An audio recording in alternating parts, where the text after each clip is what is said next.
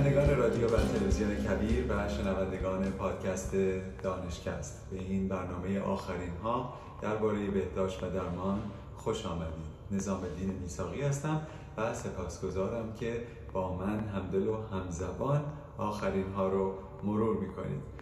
امروز دوشنبه بیستم تیر ماه هزار و چهارصد و یک برابر با یازدهم جولای دو هزار و بیست و دو است. خب، خیلی مهم است که ما وقتی که به همهگیری میاندیشیم فکر بکنیم که این همهگیری تاکنون چقدر دنیا رو عوض کرده. همونطور که میدونید در برنامه هفته گذشته به یک عدد اشاره کردم و اون آمار بیست میلیونی درگذشتگان بود، با اینکه در حد دنیا الان فقط شش ممیز سه دهم میلیون به صورت رسمی درگذشتگان گزارش شدن، اما وقتی که مرگ مازاد رو در نظر میگیریم میبینیم که عددها خیلی بالاتر هست و حدود بیست میلیون نفر تاکنون حداقل به نظر میرسه بر اثر کووید نوزده در سطح دنیا از بین رفتن. پس عدد و رقم ها بسیار بالا و هشدار دهنده هستند. آمار دیگری که در ژورنال American Medical Association Internal Medicine چاپ شده بود و به دستم رسید این بود که کووید نوزده سومین عامل مرگ و میر در سالهای دو هزار و بیست و دو هزار و بیست و یک میلادی بوده. بر اساس این مطالعه در بیست ماه اول همهگیری این بیماری از هر هشت مرگ یک نفر رو به خودش اختصاص داده و سومین علت مرگ و میر بعد از بیماری قلبی و سرطان در ایالات متحده بوده. این عدد و رقم ها رو عرض می کنم برای کسانی که هنوز می اندیشند که کووید هم یک سرماخوردگی است، کووید هم یک آنفلوانزا است. درست هست که در طول سالیان از آغاز پاندمی وقتی که ایمنی گروهی به وجود بیاد این بیماری هم مرگزاییش بسیار کمتر خواهد شد و به آرامی به سوی یک آنفلوانزای دیگر شدن پیش خواهد رفت. اما اینکه این بیماری از بد به آغازش یک بیماری خفیف بوده هرگز اینگونه نبود. اما اجازه بدید که بپردازم به اخبار ایران، چون چند هفته است که در مورد ایران صحبت نکردیم و بسیار مهم هست که بدونیم در میهن عزیزمون چه اتفاقهایی میفته. اخبار ایران حاکی از سه برابر شدن بستری شدگان کووید در دو هفته گذشته است. مسعود یونسیان دبیر کمیته اپیدمیولوژی و تحقیقات ملی کرونا روز اول تیر ماه گفت که ممکنه دو زیر مجموعه جدید اومیکرون به نام‌های بی ای چهار و بی ای پنج که از قاره آفریقا آغاز شدند به زودی موج بزرگی رو در کشور آغاز بکنند. کارخانه‌های تولید واکسن کووید در ایران به دلیل کمبود تقاضا در حال تعطیل شدن هستند. بسیاری از مردم ایران از واکسن‌های خارجی واکسینه شدن و از دریافت واکسن‌های داخلی به عنوان حتی دوزهای تقویت کننده خودداری کردند. بر, بر اساس آخرین آمار رسمی نزدیک به شصت و پنج میلیون ایرانی یک نوبت، پنجاه و هشت میلیون دو نوبت واکسن دریافت کردند، اما تنها بیست و هفت میلیون ایرانی تا کنون دوز سوم واکسن یا دوز بوستر رو دریافت کردند. واردات واکسن چند ماه پیش متوقف شد و تنها واکسن‌های موجود برای تقویت کننده یا تقویت کردن ایمنی انواع واکسن‌های وطنی هستند که دلیل اینکه دوز سوم انقدر کم زده شده این هست که واکسن‌های خارجی در ایران الان کمتر در دسترس هستند. تعداد مرگ و میرها هم در ایران از زمان شروع کووید تا حالا تخمین زده میشه که حدود سیصد هزار تن باشه. درست هست که آمار رسمی ایران در حدود صد و چهل و یک هزار مرگ بر اثر کرونا هست، اما اگر به مرگ و میر مازاد بخوایم بپردازیم و ببینیم که به نسبت تعداد مرگ و میری که انتظارش رو میرفت چقدر مازاد مرگ و میر در ایران بوده، متوجه میشیم که عدد واقعی احتمالاً بیش از دو برابر عددهای رسمی است. اما برمیگردم به آمریکا. همونطوری که میدونید برای کودکان پنج سال و به پایین واکسن در دسترس قرار گرفت در هفته های گذشته برای اولین بار در تاریخ پاندمی. همونطور که میدونید فایزر سه بار باید واکسینه بشن و مدرنا دو بار باید واکسن رو دریافت بکنن و اولین آمارها این هست که تاکنون سیصد هزار کودک زیر پنج ساله در آمریکا حداقل یک دوز واکسن رو دریافت کردن. البته این عدد و رقم ها مقداری کم هست، این در واقع دو درصد گروه سنی رو بیشتر به خودش اختصاص نمیده، اما انتظار میرفت که الان که مرگ و میر کووید کمتر شده و بستری شده ها کمتر شدن و اصولا کودکان خفیفتر میگیرن، خیلی از پدر و مادرها ممکن هست که به سرعت نرن و سعی بکنن که کودکانشون رو واکسینه بکنن. اما برای کنترل پاندمی که کودکان با اینکه اکثرا خفیف میگیرن ممکن هست که اونها خیلی به راحتی بتونن ویروس رو بگیرن و به دیگران منتقل بکنن، به هر حال ایمنی در کودکان هم داشتن بسیار مهم هست. در مورد زیر مجموعه اومیکرون که حالا من اسمش رو گذاشتم یکی از نوادگان اومیکرون، در حالی که اومیکرون ها که نمیزایند و زاده نمیشوند اسمش بی ای پنج هست، توضیح میدن که الان بیشترین تعداد کیس ها یا موارد جدید در آمریکا رو بی ای پنج به خودش اختصاص داده و داده ها در از طریق سی دی سی یا مرکز کنترل و پیشگیری بیماری در آمریکا به دستم رسید که الان بی ای پنج حدوداً پنجاه و سه و شش دهم درصد تمام کیس های آمریکا هست، بی ای چهار حدوداً شانزده و نیم درصد تمام کیس ها هست و این دو با هم بی ای چهار و پنج حدوداً هفتاد درصد تمام واردهای جدید هستند. موارد دیگه مثل بی ای دو هنوز در آمریکا دیده میشه و اصولاً الان تقریباً تمام کووید هایی که میبینید از زیر مجموعه های اومیکرون هستن که به نسبت اون ویروس اولیه ووهان بین هفتاد تا هشتاد و پنج جهش ژنتیکی متفاوت دارد. در این حال به خاطر رشد اومیکرون جای جای آمریکا با هم فرق میکنه، در بعضی از جاها تعداد کیس‌ها بسیار بالاست، در بعضی جاها مقداری کمتر، ولی در حد دنیا هم این زیر مجموعه های اومیکرون الان بسیار فعال هستند. در صد و ده کشور عددها روند افزایشی پیدا کردند و در دو هفته گذشته این روند بیش از سی درصد بالا رفته. اما خوشبختانه با اینکه کسانی که به بیمارستان دارن رجوع میکنن تعدادشون بیشتر شده و بستری شدگان هم بیشتر شدن، هنوز مرگ و میر به نسبت پایین است. مثلا در آمریکا در اوج پاندمی روزهایی رو داشتیم که بیش از سه هزار نفر در روز در آمریکا بر اثر کووید نوزده داشتن از بین میرفتن. الان که وسط یک موج جدیدی با این زیر مجموعه های اومیکرون هستیم، روزانه بیش از سیصد نفر در آمریکا دارن از بین میرن، یعنی حدوداً یک دهم رسیده مقدار مرگ و میر در آمریکا. این عدد ممکنه مقداری بالاتر بره ولی هیچ کدوم از همه‌گیر شناسان باور ندارن که قراره به اون عدد و رقم‌های سابق برسه و مقدار زیادی از این هم به دلیل ایمنی عمومی هست که در جامعه الان وجود داره. بسیاری از افراد ممکنه که عفونت مجدد رو دارن تجربه میکنن، اما عفونت‌های مجدد معمولا به شدت عفونت‌های اولیه نیست و یا کسانی که عفونت رو بعد از واکسیناسیون تجربه میکنن اونها هم مثل عفونت مجدد چون در بدنشون پیشینه یک ایمنی وجود داره باز هم اونها بیماری رو دارن خفیفتر تجربه میکنن. علاوه بر این دسترسی به داروهایی مثل پاکسلووید کمک کرده که کسانی که بیمار میشن رو تا اونجا که میشه از بیمارستان ها به دور نگه داریم. اما در مورد عفونت‌های دوباره یا مجدد صحبت کردیم. شما میدونید که یک تعدادی یک درصدی که بودن سی درصد بهبود یافتگان کووید نوزده هستن ممکن هست که به کووید طولانی مبتلا بشن، یعنی حتی بعد از اینکه بهبود پیدا میکنن از کووید اینها ممکن هست که عوارضی در بدنشون بمونه و یا تشخیص‌های جدید پزشکی که قبل از اون نداشتن رو اینها دریافت کنن.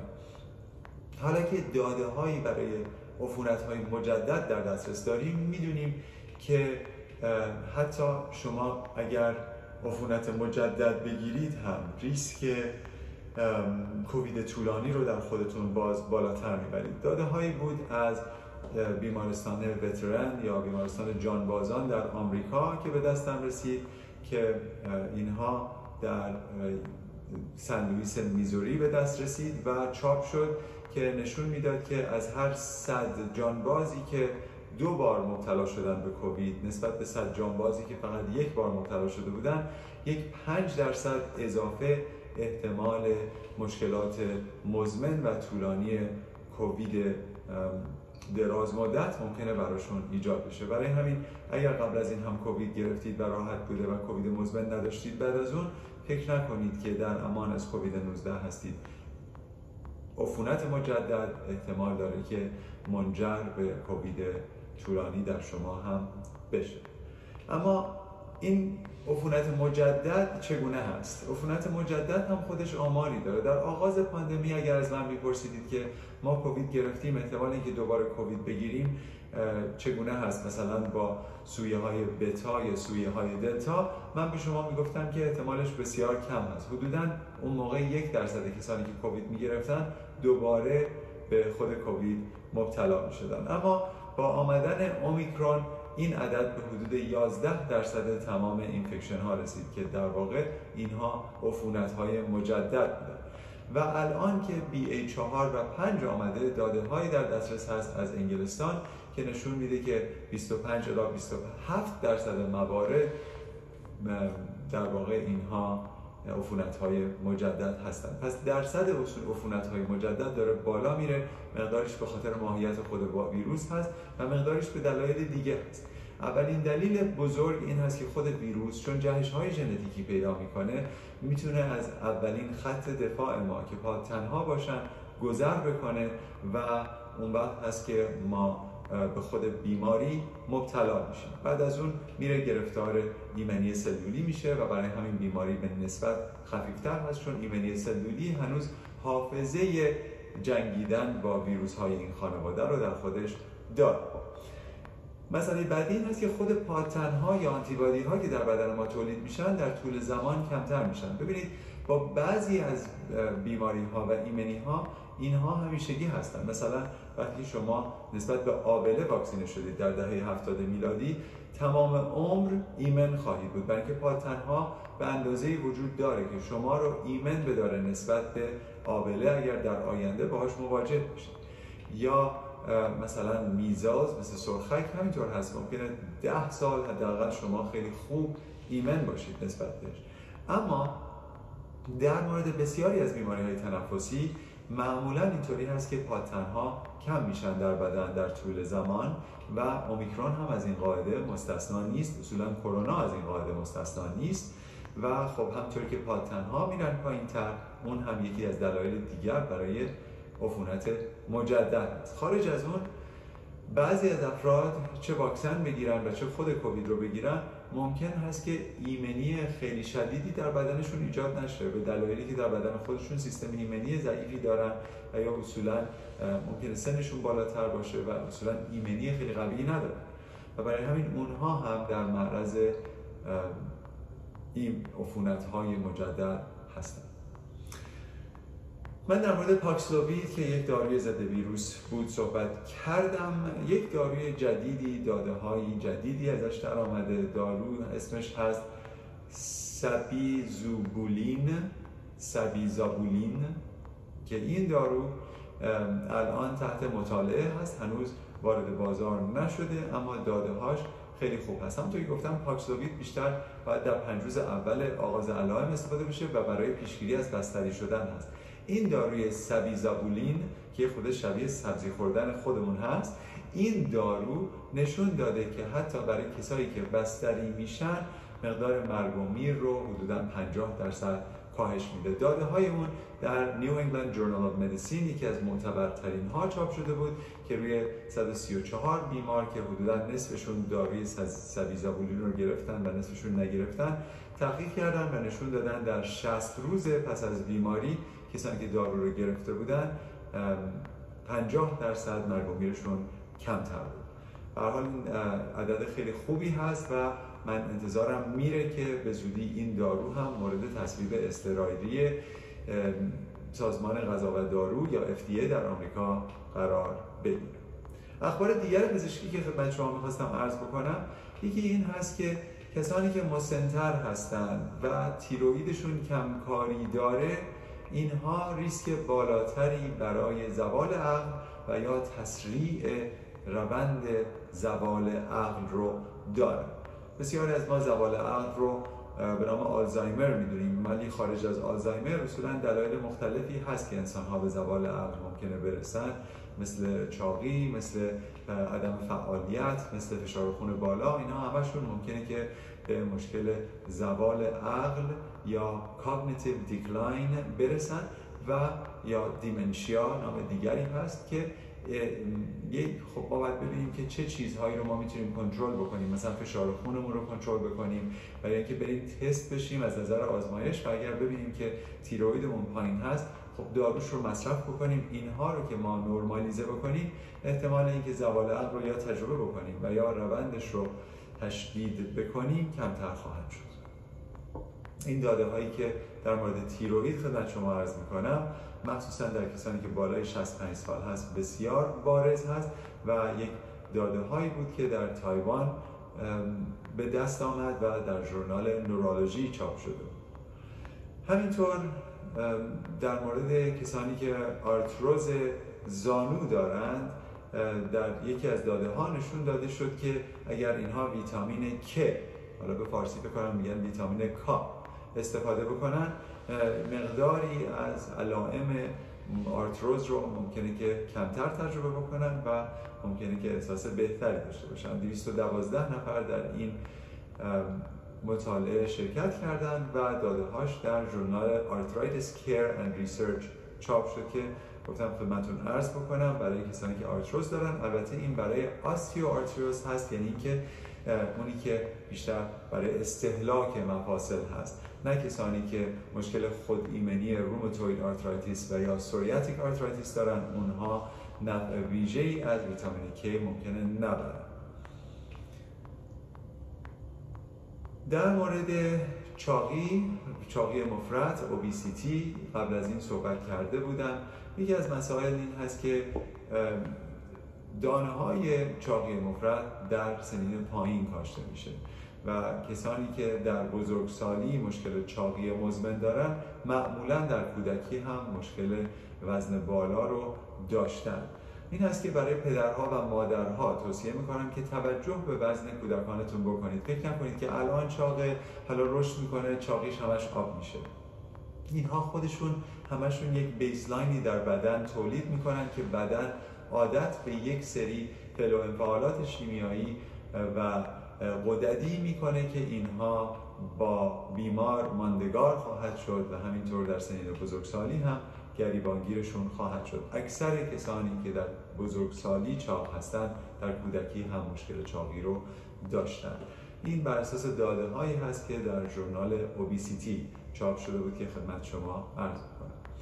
در مورد سیگار کشیدن هم خب تا الان دیگه اکثرا میدونن که سیگار و تمام فراورده های اون برای سلامت بسیار مضر هست. بسیاری فکر میکنن که این فقط مشکل تنفسی و سرطان ریه ممکنه ایجاد بکنه و یا مشکلات قلبی، ولی به این مشکلات مشکل دیگری رو هم بیافزایید و اون مشکلات کلیوی هست. داده هایی الان چاپ شده در ژورنال ای کلینیکال مدیسین که نشون داده میشه که کسانی که سیگار میکشند احتمال اینکه ریسک از دست دادن پروتئین در بدنشون در ادرارشون رو وجود بیاد بیشتر میشه. اینو بهش میگن پروتئینوریا و در دراز مدت ممکنه که مشکلات اختلال کلیه براشون ایجاد بشه و البته اگر که سیگار کشیدن رو یا استفاده از فراورده های تنباکو رو حذف بکنن این مشکل رو میتونن ازش پیشگیری بکنن. من یک خبر دیگه هم خدمت شما بگم و برنامه امروز رو به پایان ببرم و اون خبر در مورد استفاده از از داروهای فشار خون هست برای کسانی که ریسک زوال عقل دارن و یا کسانی که ام سی آی یعنی Mild Cognitive Impairment دارن. Mild Cognitive Impairment یعنی کسانی که یک مشکل خفیف اختلال در شناخت و تفکر دارن. یعنی این اتفاقی است که پیش از اینکه شما به آلزایمر برسید ممکنه داشته باشید. مثلا من اسم اینجا رو فراموش کردم، یا یادم رفته که تلفنم رو کجا گذاشتم، یا عیان نشد که چرا آمدم کجا بودم. این هاست. من خدمت شما عرض میکنم که بسیاری از ریسک هایی که منجر به زوال عقل میشه قابل کنترل هست. همین که امروز بهتون گفتم مثلا تیروئید ممکنه که مشکلی باشه که حتما باید چک بکنید، مطمئن باشید تیروئیدتون نرمال باشه. مسئله دیگر این هست که فشار خونتون رو باید چک بکنید و اگر مشکل فشار خون دارید، بین داروهای فشار خون داروهایی که با سارتن تمام میشن که از جمله انژیوتنسین ریسپتور بلاکر نام دارن، اونها بسیار مهم هستند که استفاده بشن. اونها نشون داده شدن که بتونن ریسک روند افزایشی زوال عقل رو در این بیماران کاهش بدن و کم بکنن. خب دوستان عزیز، به پایان این برنامه هفتگی رسیدم. سپاسگزارم که با من همراه بودید. امیدوار هستم که این برنامه ها برای شما مفید باشه و همینطور سپاسگزارم از شما که این برنامه رو به دوستان دیگرتون که فارسی زبان هستن معرفی میکنید که اونها هم با ما همراه باشن. اگر که تا کنون این کار رو نکردید حتما